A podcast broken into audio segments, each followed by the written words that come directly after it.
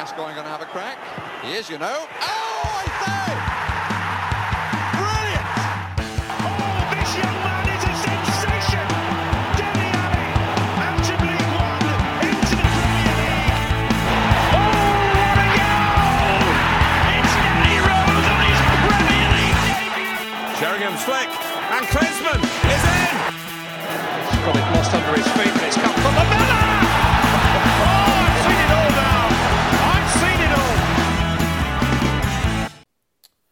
Welcome back to another edition of the Internet's most dangerous Tottenham Hotspur podcast. I'm your host, Greg, and boy, what a difference a week makes. Uh, we had a surprisingly upbeat show last week, but not this week because we have two incredibly demoralizing games to talk about. And if that didn't whet your appetite, I don't know what will. Joining me, as always, are my two lovely co hosts coming to us from the almost suburbs of Atlanta. It is Ben Daniels. Ben, how how how are you feeling after this wonderful week of Tottenham Hotspur?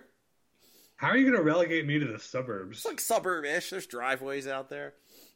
No, that's just what Atlanta's like. it's just not very city-like. There's houses, there's driveways. It's a suburb. The whole city's a suburb. It's okay. You're Oh, right. Yeah, that's fair. um, what was the question? yeah, how are you feeling after this wonderful week of Tottenham Hotspur?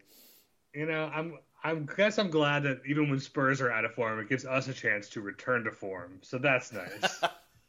I mean, at least City, uh, you know, gave us something to cheer about before their inevitable relegation at the end of the season. yeah, that was nice. That was nice, actually. And uh, I mean, I think this season I've taken no joy from anyone's games. Like it's all been bad, so it's nice to at least find joy in somebody else having a good day Yeah. for a change. Well, it's not even you're you're not really finding joy in someone else having a good day. You're finding joy in someone else having an equally, if not worse, day than you've been having. Also fair. That per, it might be, and that considering that one of those people is your wife, you know, I don't know how that's going down for you. But. Happy Valentine's Day, honey. And I, someone who I hope had a better Valentine's Day is uh, coming to us from uh, the slopes of South Florida. It's Brian Ashlock. Brian, how how did you celebrate Tottenham's one 0 loss in the Champions League? Uh, I had a frozen fruity drink by the ocean, um, as as I do, you know, every uh, Tuesday afternoon. Um, it's like my little um Zen moment for the day. So um, that's what I did. How often do those frozen drinks end up in the ocean? Um, I mean, look, that there's turtles. That would be littering. Um, I certainly would never, as a result of a you know a poorly played cup match, throw a frozen drink into the ocean. That's that's crazy. Yeah, So, no, Brian- we, we would never do that. Do they know your name at Margaritaville at this point? Yeah, I mean, they just, you know, I, I walk in, I hand the bartender a 20, and she just coming. That's a big spender at uh, Margaritaville. I know. That's what I'm saying. Is that's why um that's why I get that fresh supply of icy cold and also slightly alcoholic drinks. What's the go-to at Margaritaville? Is it is it just a margarita? like, what do you do there, Uh, Brian? I need I, to know. oh man. Getting How long can I daiquiris? Like, what, what kind of daiquiris? No, I do like a daiquiri. Um, but you know, if it's been a particularly tough day, I would say like you got to go for like a rum runner. Um, and um, you know, on like really, really like just all around horrible days, um, you just get a painkiller, and um, that's that's the way to go. Is that with grain alcohol or just with, uh, you know? Absolutely, as you well know, um, anytime you're in the South and on the beach, you have to have a drink that includes grain alcohol, and um, Margaritaville is serving it up. Yeah, I, I didn't think people outside of college campuses actually put grain alcohol in uh, in their painkillers. And then uh, I was at a bar in South Carolina when a Clemson game was on, and sure enough, there was the grain alcohol going into the slushy machine. So Yeah. How long can we avoid talking about these games? I, I'm willing to try and find out. Ben, uh, do you have any new Avatar fan fiction updates? No, man. Well, I expect them next week, so we don't have to talk about So much for so much for James Cameron's longevity and staying power in theaters. Ugh, so depressing, Ben. He was counting on. I it. mean, you know, the, the fact is, is we moved on from Pandora, and now we're on the Titanic. You know, it's just all James Cameron all the time. Uh, I'm just gonna keep cycling through his like eight movies for the rest of time, When's and they'll make turn- billions and billions of dollars. So when it turns into Terminator, when wh- at what point in Tottenham Hotspur's history are you going to go back to to save us? Ooh, that's actually would be a good conversation. Let, let's have it Uh, right now, fella. I, don't, I, I, feel like thought we we were should have trying not to prepared for talk this. about this team. Yeah. This Yeah. is a this is a really intense. well, we're not going to talk about the games, Ben. So, so at what point in Right. Tottenham's history would you go back to save us? I go back to like a week ago where we beat Man City and tell them not to bother and just make sure they got those three points. Well, it doesn't look like they're going to need them right now. So. And I'd appreciate a margin for error. I think I would definitely just, you know, go back to Portugal in like the 80s and, you know, kill Andre Villas-Boas. What? That seems extreme. that Three seems. times call for extreme measures. Would you go back to Portugal and not recruit Pedro Porro after seeing his inauspicious debut? You know, Spurs really need to get better scouts. I gotta say, uh, I don't know who's looking at these guys. I don't know who's recommending them, but they really need to. They really need to pick it up. I mean, just just a total disaster. Um, yeah, let's start with that. Uh, we had a four-one loss to Leicester City, uh, which was, boy, did the wheels come off in that one. Um, I don't know. I've seen Pedro. I think it was exactly what we talked about. We hope didn't happen. Um, which is Porro Pedro Porro got a lot of slack, got a lot of shit, uh, not slack, uh, from Spurs fans. Uh, I don't think this was a very good debut, but I'm not sure I would say he was at fault for how bad we were. Uh, ben, since you know you're obviously very critical of Tottenham's uh, scouting of Portuguese players, uh, what did you think? Yeah, I mean, I knew this was a bad signing from the get go. I've cautioned everybody, but uh, yeah, he was bad. But I don't blame him for the loss. He was at fault for at least one of the goals. Sort Um, of. I mean, Yeah, he shared fault. he had joint liability. exactly. Yeah. Um, Brian, is that is that the precise legal term for it? Well, I think it's like joint and several liability. Oh I think. yeah, yeah. I mean, you're a lawyer. You could tell us too. Not a good one. Not a personal injury lawyer. Fair. Um, yeah, he was bad, but the team was bad. You know, he's coming into a bad environment. First day on the job, the performances around him uh, were not great. The organizing goalkeeper behind him was uh, shambolic. You know, so I think he'll get better. He did show some like flashes of like his attacking capabilities. Um, you know, standing next to Japhet Tanganga all day is not Well, another ideal circumstance for a guy who's a offense first fullback. I mean, I think that's you know, if there's anything I'm really critical of, if you're going to run that back line out there with two guys who don't start regularly, and one of which like has played like we've probably played almost as many minutes as he has this year, and that's before you get into the overall quality that we're dealing with, like. I might start an Emerson Royal in a game like that. Like, I understand you probably wanted, and I understand why we would want to play him in the Champions League game, but like, I think you put a more experienced hand who's not getting up to speed and a little more defensively sound if you're going to put Tanganga back there, and frankly Davies next to next to Dier. Like you're running like your second, maybe third choice back line out there. Like I, I don't know. Like I thought that was a mistake. Do you think, Brian? I don't know. I, I was really focused on whether or not I was muted. Um, I think this game was just, it, it was bad, just bad. The we looked so lackluster after having looked like we'd kind of found a little something in the city game, and Not just the city game, like the week before the city game. Like we got a decent little run of form there. And you know you, you had the promise of Porro coming in, and so you thought like this could look good, um, and then it was really one of those games where just I thought the mentally they weren't there, they weren't ready. They it, it just really silly errors for a lot of the goals, and uh, I mean when you when you make mistakes like that, it's hard to get anything positive out of the game.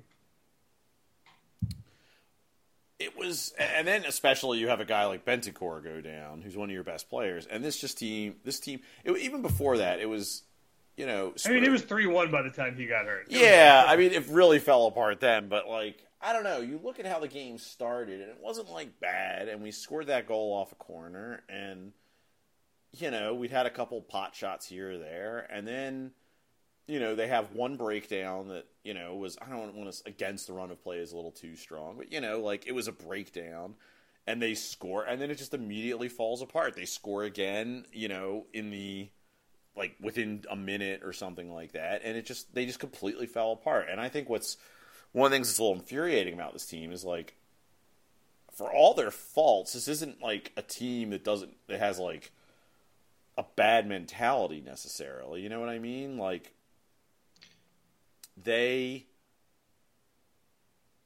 I, I like they dig themselves out of holes all the time. It's like it's not like this team doesn't know how to sort of like gut it out and they just completely fell apart and it just lasted the whole match and it was it was awful to watch i mean it's it's really inexcusable and i don't think as bad as we've been this year i don't think we've had many games that that ugly No, I, I think that was probably the ugliest. I don't know if it was as as some of our other top six matches have been this year, but like I mean, the Man City game where we collapsed a two goal lead to lose 4 2 in similar mentally fragile kind of capacity. I think I think the only reason that that like you give that one a, a little bit of a pass is like it's Manchester City and Sure. you know that that's who did it to you and then in this case it's you know Leicester and Nampalys Mendy like you're just like oh god um I Yeah. thought I thought Dier was really bad in this game specifically um such that you know he it, it looked like he was still trying to do the stepping into midfield thing that he'd gotten so praised uh, for in the Manchester game, and th- it, that just didn't matter against Leicester. And then Iheanacho was running in behind him, uh, you know, getting to deal with only Ben Davies and um, Tanganga, and uh, I just between that center part of the defense having Forster in for Lloris like it just felt so disorganized. I'm like really baffled by the Dier stepping into midfield thing because the way that they talked about it from last game or the game before was that it was a specific thing designed to pin down Bernardo Silva because he's such an architect of Man City's attacks.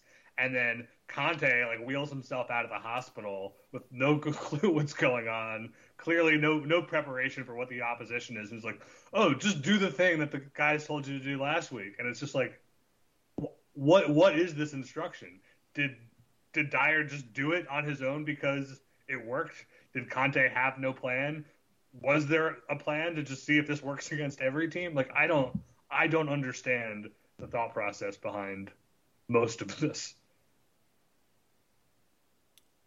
Uh, yeah, I, it's just I, I like think we won our one game that was impressive while Conte was in the hospital.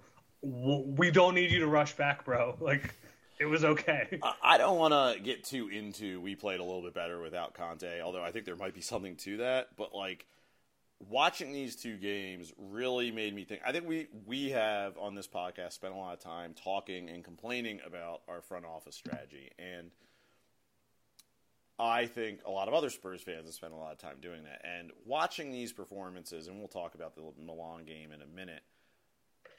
You know, I think and we've also complained a lot about Antonio Conte this year, but I think it's it's worth considering how big a detriment Conte is to this team. I mean, we look uninspired. We look I mean, like you said, it looked like this like sort of half like okay, we have this great tactical strategy against City and then we just look like we don't know what we're fucking doing against Leicester. I mean, obviously, you know, that first goal is a little bit of a fluke or whatever, but like, you know, you're not out of the game even after the second goal. You're completely in this game and we just throw up all over ourselves and we look completely unprepared and you know, you combine that with the fact that, you know, we've all said what we think about like, oh, should we get a guy like Richarlison? Should we get a guy like Bissouma? I mean, these are players who do not look as good as they looked at their previous clubs or aren't getting used, period. I mean, Conte was ready to like throw himself off buildings last year if, if we didn't do what he said. I can't imagine that this window didn't, at least to some extent, have his sign off, even if we didn't go get like the center back we clearly needed for like whatever reason that happened. I mean, it's I don't know. Like I think this team has a lot of work to do, but I'm becoming more and more convinced that the coaching is a larger portion of the problem than maybe we had all anticipated. And I think there might be perfectly valid reasons for that. I think Antonio Conte has had a very miserable season in terms of his personal life for Spurs. And if he wants just you know, he's like, man, I miss Italy. I miss my family. I've had like, I need a break. I've had like three friends die this year. My, you know, my gallbladder exploded or whatever. Like, if that guy just like wants to go back to Italy, like, like I'm not gonna blame him. Like, I'm not super mad about it, but I just be, I'm becoming increasingly convinced we need to move on because, you know, unless he just needs a summer to rejuvenate himself, which you know I'm not willing to count on at this point. I think he's dragging us down in a way that maybe I wasn't entirely convinced of before the World Cup. Yeah, I, I, I mean, I am I'm becoming increasingly Conte out, which is just such a weird position for us all to find ourselves in after, you know, what the kind of run we went on at this time last year. Um, and and like you said, you know, we always complain about front office stuff, and I think that is what's more at fault here ultimately than than just Antonio Conte. But um, the, there's no reason why, um, you know, like Ben said, the the the stepping into midfield for Eric Dier, why those in-game tactics, why. Um, substitutions in a game where we look flat and have nothing going on in attack. Like these are those are things that he can and should be in control of. Like if he's not managing transfer windows or signing off on who we get, whatever. But like he can control substitutions. He can control tactics. And we why just, is Richarlison not coming on the seventy like sooner than the seventy fifth minute when we look as flat as we did against Milan? Like, Yep. I mean, You know, you see a guy like Sarr step in for Bentancur, and then you know everybody wring their hands over having to play at midfield of Skipp and Sarr against Milan, and they were two of the brightest spots on the pitch. and he deserve he And does it's like- deserve credit for not fucking around with like that. He actually played them. I think he deserves a little bit of credit. He didn't that. have a choice. There's nobody else to fucking play. He deserves no credit Eric for Dier. sidelining. Eric Dier. Yeah, God, if Al- Alasdair Gold had accidentally talked him into playing Dier at defensive midfield, I would have fucking jumped off a bridge. Just saying, could be worse. it's just like you see these guys who come in and acquit themselves so well and so capably, and you're like, what has Conte been doing all season that has not recognized the value of this? Why are we playing Højbjerg and Bentancur for 90 minutes every match, week in, week out? You know, when you could be getting guys 30 minutes of game time here and there, you know, sharpening them up for the season, saving your best players' Or legs so that they don't have catastrophic injuries, you know, for the run in when we need them. Like that's how these things happen because we aren't resting people, we aren't rotating people. And, you know, how are you managing your squad so poorly with these with these players that are clearly better than you, the coach, seem to have recognized? You know, I don't know how good Jed Spence is. I, that's a different situation, but like he's gone. And we don't have, you know, this guy who, who might be a useful contributor because Conte never bothered to find out. We have we've played Son every single week and he has been terrible every single week and it is just not working. We have Richarlison. He's had injury problems. We have him. We have Danjuma now. Why are you not doing anything different? It's like make a change. Use your squad. Yeah, Look we're past the point. We're past the point in the season where we we shouldn't be trying anything different. It's not like Son's never going to start again for Spurs. You know, like I mean, put these guys in. Like you know, let them show you something. It's it's the lack of willingness to experiment, and and you know, I, I guess there's some credit to him for like I don't want you to loan Sarr out in case this shit happens. Which fair enough, it happened. But like you said, why is he not getting 20, 30, 15, 10 minutes at the end of these games to like okay, get him on there. But he looked like, I mean, you know, again, I don't want to get too too carried away because Milan suck, but you know, certainly look like the kind of guy who should be getting some more more starts or more minutes than he's getting in the Premier League. This looks like a guy who's, you know, I, I know a lot of Spurs fans are calling him calling him a future star now, and I would love for that to happen. But certainly, he looks like a Premier League level midfielder. Um, maybe not for us, but like certainly a Premier League midfielder. And you know, if nothing else, he offers us something different, which we've been cry- crying out for all season. You know, get get us someone in the midfield who can progress the ball. And Sarr looks like he can do that. And it's like Brian. I can see Brian dying to talk about Liga. like, like Brian like said, this is, this is, not a guy who right we now. who we picked off of MK Dons. This guy played for a first division team in France. Like Brian has said, Brian. Do it, Brian. Yeah, I, yeah, I've said it a lot. Now, I, I mean, we said it kind of when he he came into the team, um, you know, sort of right after the World Cup, and he played a couple of matches. And We're like, you know, when he was on the field, he played well, and so like he sees that opportunity, and we, we talked about that's all you can do when you when you get that chance to play those minutes, and so like every performance we've seen from him has you know, indication that we want to see more of it. And so I'm not surprised that that's what he did. And even on that stage in the Champions League against Milan at the San Siro, um, yeah, and and you know, we once Bentancur went down with that injury, we knew it had to be Skipp and Sarr, and I think a lot of us are are inclined to you know believe that Skipp is a reliable player and a and a and he's good enough for that level. But for some for whatever reason, that Sarr wasn't afforded that same thing, and then that was and so that became all that was talked about in all the pre-match coverage was oh they have this young midfield, untested, unproven, and it's like no they Sarr played in midfield for against PSG at the the their park. I, I can't even think of the name. Parc de de France, France. yeah. Yep. And and he was Some one of the best midfielders fan. then. I'm very flustered now. Um, you know, I, I just I'm happy he came in and played good again. I, I, I hope he keeps playing well when he gets these opportunities. Um, but it's like Ben said, it's just so frustrating that we've had this all season. And whether or not he was going to start, he could have played some. We could have used him to change matches, and we just didn't. And And yeah, I don't think he gets any credit for this because he had to do it. The I other think thing that drives me fucking insane, sorry, Greg, is seeing Bryan Gil play left wing back and score a goal this weekend for uh, Sevilla, uh, right after our backup left wing back Ryan Sessegnon is now out. I think for the season a while. We can only hope it's the season, but It's yeah. like, like I just I just want to stab something.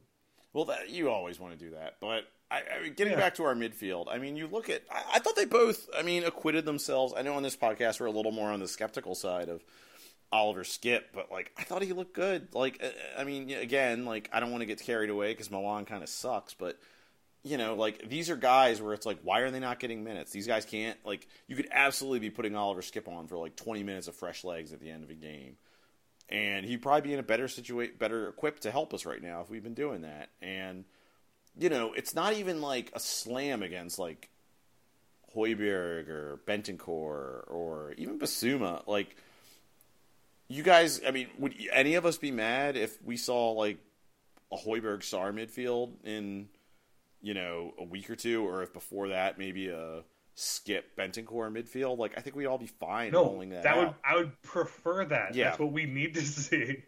Like Bentancur's out. I don't want to see Højbjerg and Skipp start every week. Like I think I like Skipp, but he is not nearly as dynamic a player as Sarr.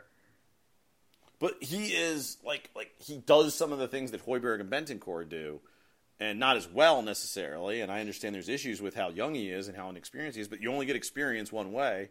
And I don't understand why Conte. I mean, Conte seemed to like him and trust him when he first got here, and I understand he didn't have much of a choice, but you'd think he would have gotten more time this year. And I just don't understand why Conte insists on having this deep squad and spending sixty million on an attacker like Richarlison to back up our front line, which I actually is is the kind of move I'm was in favor of because we tried everything else, you know, to, to get a viable backup for our front line. So it was time to spend some real money on someone, and we just don't use them. I mean, we talk about putting Richarlison in for Son.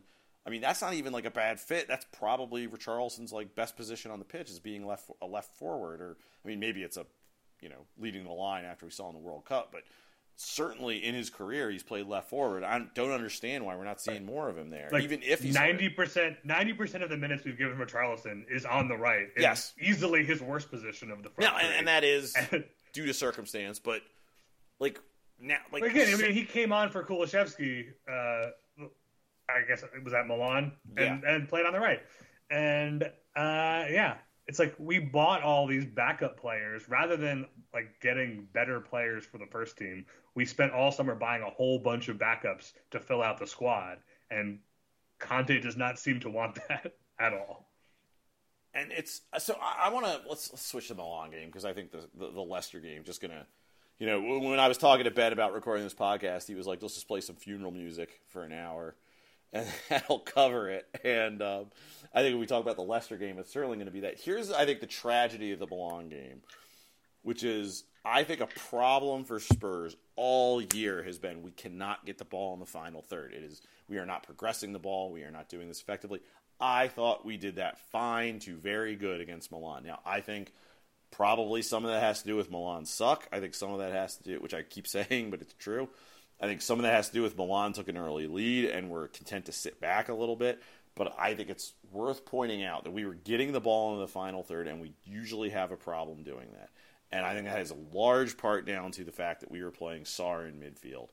But I thought we did a really good job in that game, or at least a passable job, of something that we have had trouble with all season long against worse teams than Milan.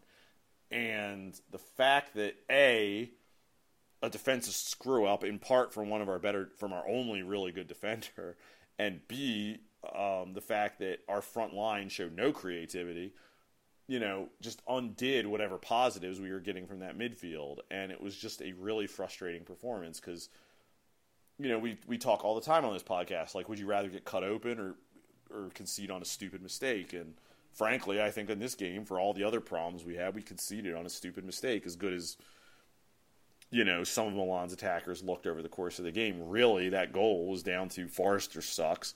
Romero got worked, and you know they scored a, an extremely stupid goal and then we just could not create anything in attack, and it was incredibly irritating to watch that. Yeah, I mean the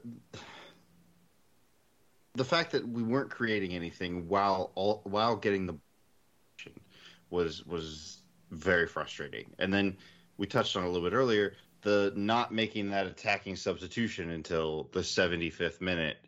It just really blows my mind. Um, Especially Brian in a game where you know it's not like Milan's running all over us. Like that was a game where we had a little bit of, you know, I would even say at various points in the second half we were in control of the game. I mean, you know, like we could have afforded to experiment a little bit. Like, okay, let's bring Richarlison in. Let's drop Kane back. Let's play him ahead of him. Do something. But it's just like, oh, I'll take Kulusevski off, who, like, to be fair, had a very not good game. So I don't mind him getting substituted. But like, where's Danjuma? Where's you know, like, like bring on the cavalry, and we just don't do any of that. yeah, I mean, you could have brought on your your new right wing back. You could have, you know, I don't know. It's uh, it's frustrating, and and yeah, I, I think, you know, Milan was there to be taken, and like, yes, they they got a stupid goal, and the you know we come away only down one, um, so we're not like out of this tie or anything, but uh, um, it, it just we just looked so um like out of ideas. Yes, and and that's frustrating because like Conte's system is not built on us having ideas. His system is built on you do this and then the chances are there. And so I don't know where the breakdown is on that end, like if the players are not doing the things right or if the systems are weird and but like very frustrating. Like the, the the the finally the automations were working, the patterns were working to get us from back to front, and then we get it into the box and we just we didn't get good shots. We didn't get you know um, even like anything hardly on xG. I think we had less than half of an expected goal, or right around a half of an expected goal. It's just horrible. I mean, it's like we don't seem to have the capacity to move the ball into space and change the point of attack and you know play balls for guys to run onto and create dynamic passing moves that like move defenders around and get guys receiving the ball in the final third open so that they are you know facing the goal and and can start creating something. It's like you know watching every Milan counter they just like get the ball. Leao is running at us all day in wide open space on the pitch. And it's like we used to do that. We used to counter in a way that was like you know just our guys running at a goalkeeper and maybe a, an unlucky center back. And you know I was watching this and it was just every every pass from the midfield back into the front line it was Kane or Son or Kulusevski receiving back to goal with a defender right on their ass and like asking them to try and turn their man and they either turn the ball over or get fouled. And it was like we're by the end of the match it looked like all our strategy was to hope that we could get a foul, so maybe we could take a set piece from 40 yards out and maybe steal something that way. It's just like there's we have no concept of how to break a team down and how to get our attacking players free in the final third. And that's with Kane. Even if you just assume Son's useless right now, Kane and Kulusevski should be able. Like I, this is not like you know a, a front line that should be devoid of ideas or that you can't do anything with. Yeah, and Kulusevski's been had an odd couple of games where you know for for him he he's played kind of poorly, and so I'm wondering if he has like a knock or something, or if he's just tired. Because um, you know we we we have replacements for him, but we won't play them uh, or do squad rotation. Um, yeah, I I just I I I've, I'm up on the substitutions like to, to not to leave him out there for as long as we did, creating nothing, and, and then have Danjuma come on for all of you know 10, 15 minutes, when he immediately we looked a little bit better once he came on, and I don't know. It's it. I don't know what we're doing. Right. It's like if the whole attacking plan is to just when it gets to the front line, hope that they can create some magic. Like Danjuma at least is a guy who is a fairly technical dribbler, a guy who can beat a man, a guy who can kind of create something out of nothing. Why not let that guy try and see if he can, you know, break a defender off and, you know, suddenly create an imbalance, um, you know, on, on an attack instead of Son, who has not been able to get the ball out of his own two feet all year, really. Like he cannot run with the ball. He cannot post up on a guy and turn. Like he's just not been good at that at all. And like that, we asked him to do it week in, week out. I, I, I well, just, and Danjuma is Danjuma again, like Sarr, is a guy who who is proven at this level. Like he he was in the Ch- Champions League team of the season last year. Um, you know, like he he is a he's proven that he can do that dribble uh dribble at guys make people make mistakes. He can get goals. Like it's not like we're throwing on Alfie Devine. You know, like put another quality player out there and let that guy cook. This is a game we were not out of, and this is something that we, we absolutely could have experimented with in like the 60th, like I said earlier, 65th, 55th minute and we could have done something and we had all these players that's i think that's the thing that's so frustrating about conte right now is like it's not like last year where we got knocked out of the cups, but we also had all these injuries, and it was pretty much like you got the starting eleven and like one sub maybe that you can run out there. That's pretty and, much it. Um, with Conte, I mean, remember he's got options right now. And this season we have five substitutions in every game. When was the last time we used all five subs? Like I I can't remember a time. And you know, I think it's it's we all went to uh, a game in Portugal where we watched a manager make a sub in the 35th minute after his opponent went down to 10 men. And we thought that was the wildest thing. Like that a manager would be proactively thinking about tactics and game state and would make a substitute, a first half substitution um, where he brings on, you know, Marcus Edwards in place defensive player. And I'm not saying that Conte needed to make a 35th minute substitution, but make a change at halftime. Like when when was the last time we so came off at the half that wasn't like injury related? Like when have we when have we made a change that early in the game to switch the way we're doing things or to to get fresh legs out there? Um, or because someone's just playing like crap. Like when when have we done that in the last year and a half? When when we had so many games that called out for something like that. And like you know, again, it's like not necessary that he changes his system when we have like like for like guys. It's not like taking Son off is you're going to deprive yourself of all the goals he's not scoring. But you know, thinking about it, I feel like last year he was much more willing to change the shape, to bring on a third midfielder, to abandon the back five, you know, in in the middle of a game to just mix something up. And he has just been so reluctant to do anything interesting. Like he's like trusting to the system, even though all evidence is showing that it's not working. And the funny thing is, if you go back a year, there's much more of a case for I'm going to fucking run this until these guys get it. Like there there is an argument when he's only been here for two or three months. Like no, we're going to keep doing this, and I don't care if it costs us some mm-hmm. points because the whole point is they need to learn the system. Like we are past that now. Like they either get it or they don't. It's time to it's time you know it's time to be practical and we're just not doing it. Yeah, and you know, what, what's that, Brian? You're really quiet for some reason. I don't know why. Jesus, man. I'm not muted. I don't. um, I was just saying we're not out of this, and we can still get through to the next round and win the Champions League Well, in a I- season that Arsenal wins the league. So But that's what's I think you got to remember about Spurs. We're in like fifth place.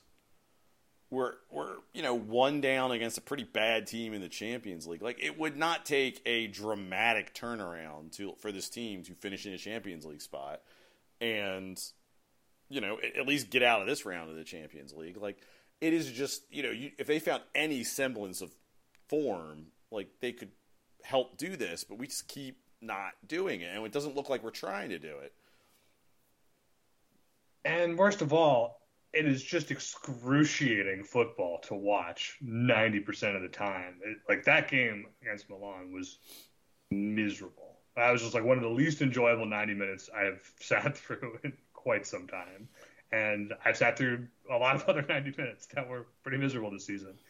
It's just like, I, I'm not Conte out in the sense that like I, we need to fire him tomorrow. I don't think we're going to make anything better probably in the middle of the season, but like I think we should all be preparing ourselves for a Conte-less future. I mean, this guy just doesn't season. look like he wants to be here, and like I'm not saying that. I, and I, like I said earlier, I think there's real reasons for that. I'm not mad about it, but like, you know, we need to do something different in the summer, and I don't know who that is. Like, I mean, Pochettino is sort of the obvious choice, and I think there's some real attraction there because whatever else you think about it, if Pochettino came back here, he would really want to be here again, and that would be nice at this point.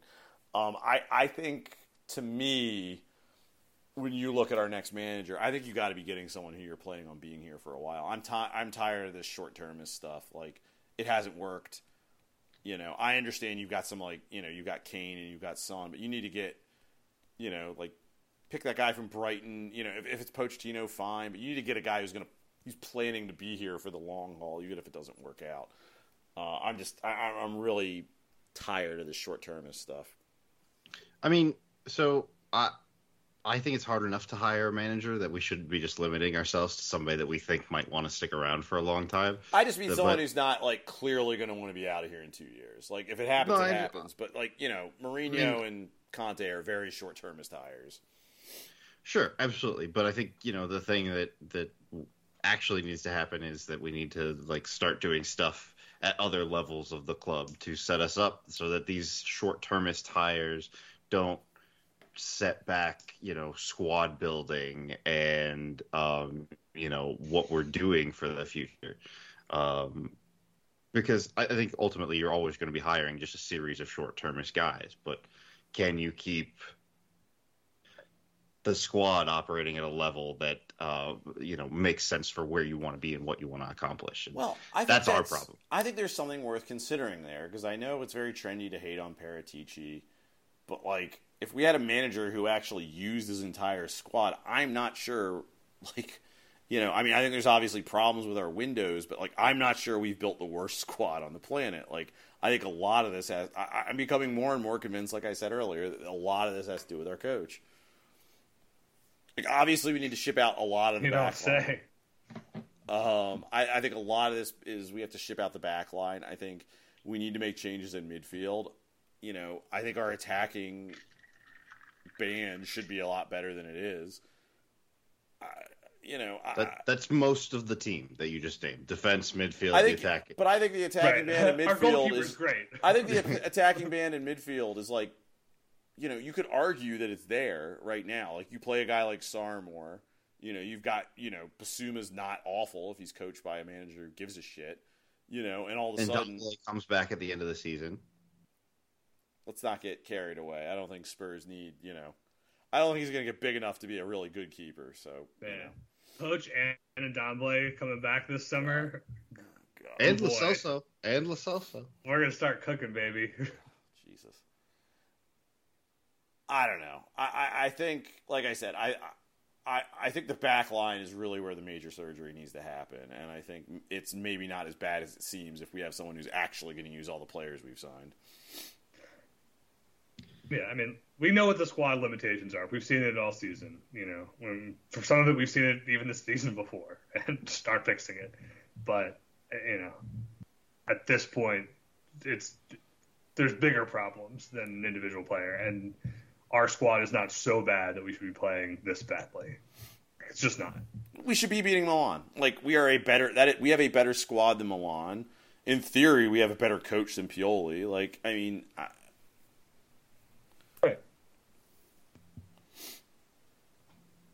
It is worth pointing out we should have had two penalties against Milan. And somehow, like the announcers didn't even like no one de- Harry Kane gets elbowed in the face in the box and no one deems it worthy of comment. And like Arsenal gets awarded a penalty they weren't even aware of today. So Yeah, a penalty that is not been given in the 18 years I've watched this sport. They didn't even if you take a shot and you get fouled, you don't get a penalty. It's just how it goes. Arsenal players weren't even protesting for it. Man, I don't know. It's just we are we are fucking dreadful to watch right now, and I hate it. I hate it so much. Yeah, it doesn't make, you know, Tuesdays in February a lot of fun. But hey, at least like Sarr's playing well. Like that's nice. It's something. Man, we are we have gone back in circles. Like we have just lapped ourselves with how terrible everything is. We're just oh. trying to trying to feel better about the same thing we started trying to feel Yeah, better about. yeah, yeah. Maybe someone new will buy the team, then we can have different problems. Oh boy. Yeah. Is there is there anything to talk about with this rumor yet? I mean, an Iranian uh, Iranian American billionaire is sniffing around buying Spurs. Like, I, I don't know. Like, if we get a, owner who could transform the way we spend and isn't a petrostate or a rapist, like that would be great. Uh, but you know, I'm not gonna anticipate it happens till it happens. And every rumor we've ever had about a takeover is about how Levy would want to stick around. I don't know how Levy would operate if like you know, he had a Todd Boehly or something telling him like, "Yeah, spend whatever you fucking want." Um, but we see. Yeah. I don't know. It's just fun to entertain that something might be different at some point. You know, I, I keep hoping for a result that's like bad enough so that we'll get like, you know, just some news on the Conte front, Paratici front. Like, again, I'm not Conte out, but at least that would be something to talk about.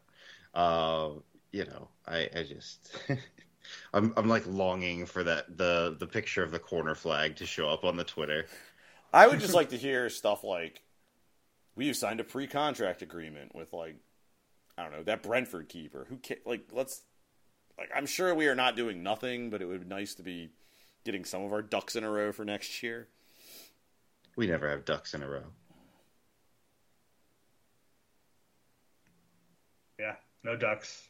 You know, we're too busy like coordinating uh, the bail fund for Paratici. You know, trying to keep him out of prison. Beyonce is doing like four shows at White Hart Lane. I don't think we need to coordinate much for Paratici's bail funds. so. Yeah, maybe that's what That's what it is. all about. That's what it is. Four days of Beyonce. Watch Beyonce Every, every time the judge started raising the figure, we added another tour date for Beyonce. I am still deeply skeptical. Uh, we had a long chat about this at our writers' room today. I think there are a lot of Spurs fans who are very certain that Paratici is going to get actually banned in England, and I think they are just. I think they are reading their preferences as to. I, I think they hope. I think these are people who hope Paratici leaves, and they're betting on that happening. And I, I am very unconvinced that's going to happen.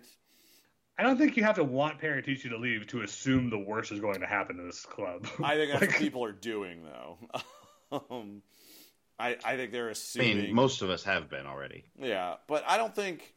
I don't know. I- I- Unless Paratici is banned in England, like they don't care. Like whatever he was doing at Juve was clearly at, like the behest of Juve ownership. I don't think Daniel Levy is worrying at night that Paratici is going to be cooking Tottenham's books unless Daniel Levy tells him to do it. So like the They don't care about. we're we're relying on Paratici's Nuremberg defense. Is that No, he is. my point is, I, I the only way Paratici's getting fired um, in the short term is if like he can't wor- do his job for the next few years, I, and I'm skeptical that will happen. But Yeah, I mean, you know, English, uh, England are uh, notorious for, for ignoring things that come out of Europe. So um, I don't see why this would be any different. Brexit means Brexit? Yeah, absolutely. we are no longer subject to your laws. Ugh, well, I don't know. I, I hope I hope our form picks up because it was nice. It was nice having a week where we we played well for a few matches in a row. Who do we play this weekend? Oh, West Ham. That'll be Oh, fun. good. Yes. Another team that's playing like shit, and it'll be really annoying when they play much better against us because we're awful. yeah. Mm, gotta love it. Gotta love it. Well, on that note, I think it's time to wrap things up for the on this joyful Tottenham podcast. Ben, where can people find you on the internet? Oh, I don't know. You can't do that. Sure, they can. Uh, Brian, where can people find you on the internet when you're not uh, throwing daiquiris into the Atlantic? You can find me. you can find me on Twitter at comrade u Spurs. And you can find me uh, throwing daiquiris. No. You can throw me throwing daiquiris into the East River also at Comrade U Spurs. That's Comrade with a Y. Uh, for Ben, for Brian, and of course for Brett Rainbow, I've been your host, Greg. Come on, you Spurs and daiquiris.